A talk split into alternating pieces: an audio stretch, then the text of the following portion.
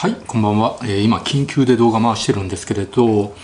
まあニュースにもなってるんですけれど日本医師会の政治団体日医連、まあ、日本医師連盟が、まあ、岸田首相に1400万円あとは武見敬三厚生労働大臣に1100万円、まあ、合計2500万円の巨額献金をしたっていうことで、まあ、いろいろねネット上、まあ、TwitterX 等でもね、まあ、騒がれてるわけなんですけど、まあ、それに対してあの三木谷先生意見聞かせてくださいっていうですね、まあ、要望とか多いんで、まあ、今回の日医連のこの巨額献金についてお話ししようと思うんですけどまずこの巨額献金なんか賄賂とかあと岸田首相のことを賄賂メガネとか、まあ、ひどい人は賄賂クソメガネとかね、まあ、そういうふうに揶揄してるんですけど、まあ、まずですねこれパーティー券購入などのその献金なので、まあ、一応これ合法的な範囲内で、まあ、献金してるわけであって、まあ、賄賂ではないわけですね。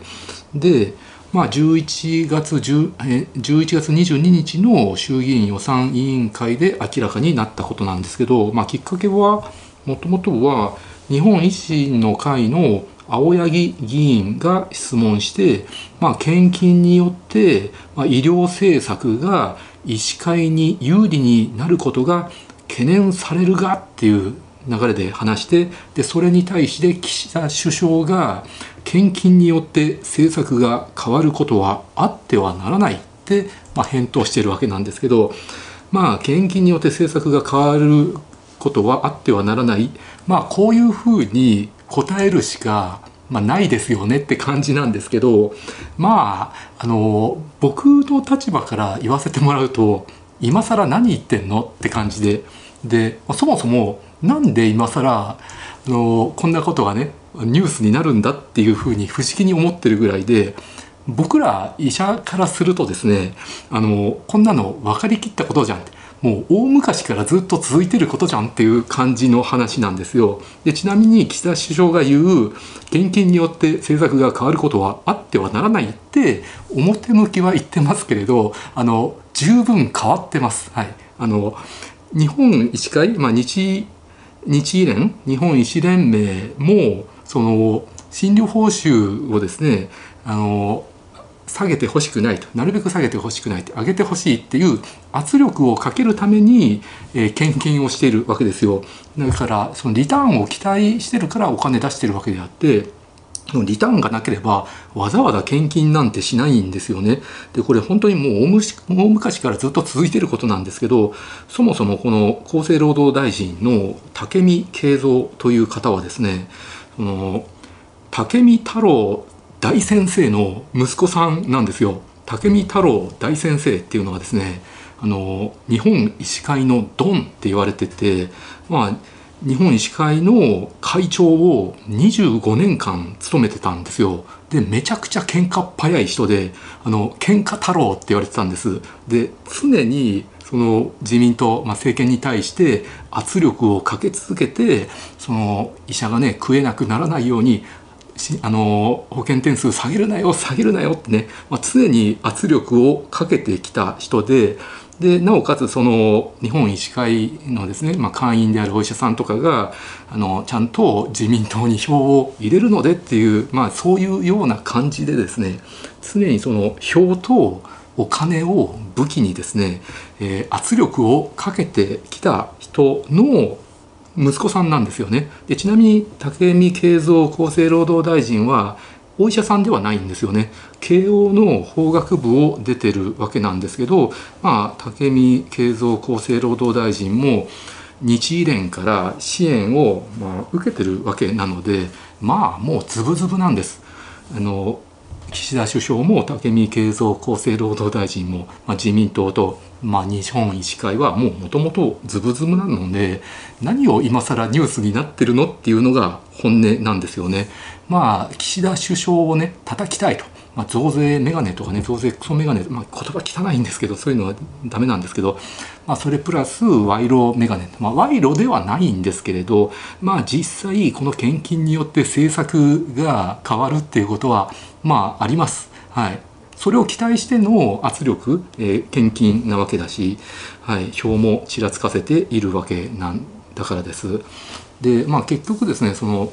財務省はですねその保険点数をですねなるべくマイナス改定に持っていきたいんですよ。マイナス改定を主張しているわけです。それは財務省はですねなるべく予算を減らしたいと。医療費を減らしたいっていう思惑があるわけです。でなおかつ税収は増やしたいと、まあ、それが財務省がやるべき仕事だからでございます。これ財務省が、えいいか悪いかは別として、まあ、財務省は財務省の仕事をしているわけなので、まあ、今回のこの戦いはですね財務省 VS 日本医師会の戦いです。保険点数を上げたい日本医師会と保険点数を下げたい財務省の戦いなわけですよね。で間にあの自民党、え厚生労働大臣と、え総理大臣が挟まれてるっていう状態なわけですよね。まあ、なので保険点数をですね下げると、まあ、医療費が下がるっていうことを、まあ、期待してるわけですよね。うん、なんだけれどじゃあ実際保険点数が下がると医療費下がるかっていうとまあそれはね、まあ、ちょっとは下がると思うんですけどだけど病院とかクリニックも日本って大部分が民間の医療機関なんですよね。だから経営していかないといけないわけです。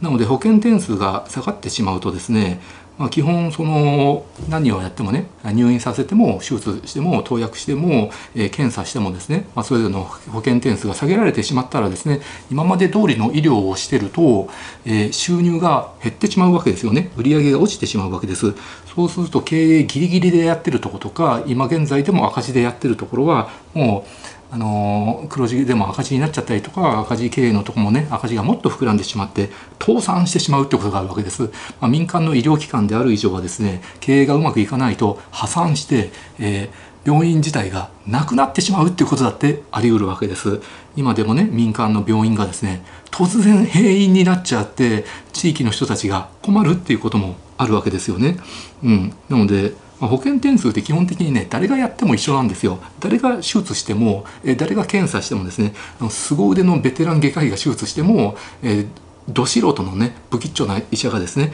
えー、手術してもですねあの同じ手術だったら同じ点数で同じ収入なんですよね。ものすごい不公平なシステムなんですけれど、まあ、ただまあ日本の医療システムってまあいいところもたくさんあるんですけれどね。あのたくさん日本全国ねたくさん医療機関があってどこでも、ま、ほぼ同じ水準の医療が受けられるっていうですね。で待ち時間も少なくてですね。で国民皆保険で、えー、3割負担でで一月の医療費が超えるとですね高額療養費制度もあるし、え、すごく恵まれたですねシステムでではあるんですけどその反面医療費がどんどんどんどん膨大に膨らんでしまうわけ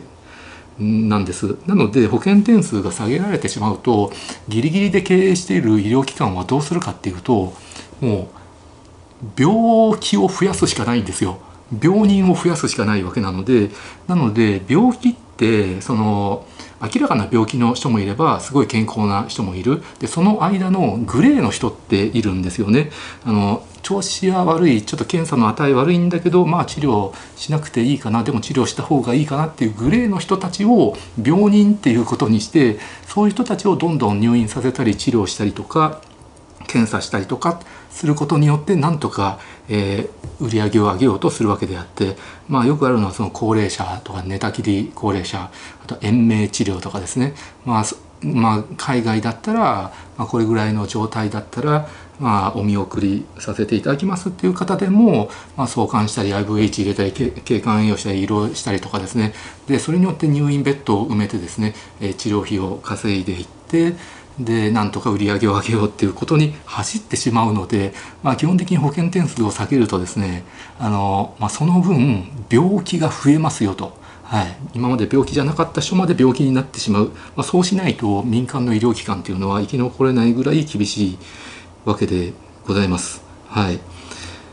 なんで、まあ、一概に保険点数をねあの下げればいいかっていうとそういう問題でもなくてねここ難しいとこなんですけど結局何が問題かっていうとこれ日本の医療のシステムに問題があるわけであって日本の医療って医療機関はもう大部分が民間の医療機関なんですよ。だけど収入源は保険点数なので、まあ、僕らはね自費診療なんで保険関係ないんですけれど料金も自由に設定させてもらってて全部自己負担であのあの得ているわけなのであの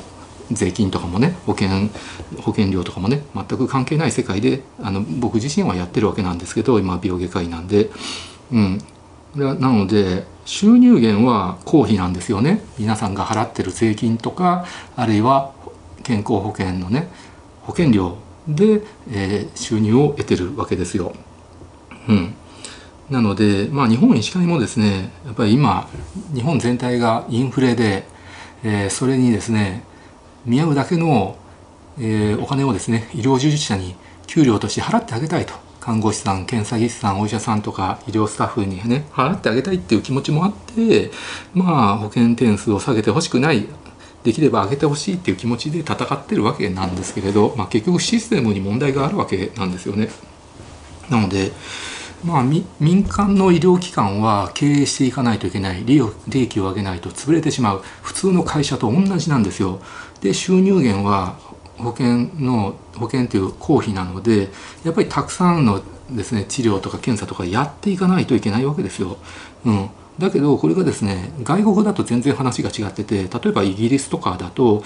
あの医療機関ってほとんどが公的な医療機関なのでその医療っていうのは消防とか警察とか軍隊とかと同じ位置づけであってやっぱり病気の人がいたら、え、治療してあげないといけない助けてあげないといけないから必要な医療だけ行うっていう姿勢なんですよね。だけどまあ日本に比べると、まあ、待ち時間が長いとかねなかなか治療を受けられないとかそういう弊害もあるんですけれどまあ無駄に医療費が増えるっていうことはないし無駄な医療を、えー、作るってこともない、え、病人を無理やり作るっていうこともしなくてやっていけるわけなんですよね。だって消防とか警察とか軍隊だって火事の時は消防あの動きますよと犯罪があれば警察動きますよって何か有事があれば軍隊が動きますよって必要な時だけ動くわけなので別に経営していくために無理して仕事を増やさなくていいわけですよね。であとねアメリカなんかは医療機関は民間の医療機関が多いんですよ日本と同じように。だけど収入源である保険っていうのは基本その大部分が民間の保険なんですよ一部公的な保険もあるんですけどオバマさんがの時にね作ったオバマケアの名残があるんですけど、まあ、大部分は民間の保険会社によって、えー、医療機関は収入を得てるわけですよね。なので民間の医療機関も民間の保険会社もどっちも、えー、潰れないようにですね経営していかないといけないのでやっぱりここでねせめぎ合いが起こるわけですよ。あの民間の保険会社も日本日本のね公的な保険みたいに言われた通りにどんどんどんどんそのあのお金を払うわけにはいかないわけですよ潰れちゃうわけだからだからこの治療って本当に必要なんですかって医療機関にですね、えー、問い詰めていってあのこれは払えませんとか言ってね常に医療機関と保険会社がせめぎ合いしてるので、まあ、そのせめぎ合いによって無駄な医療必要のない医療っていうのは増えないようになってるわけです。なので日本と比べてね入院期間も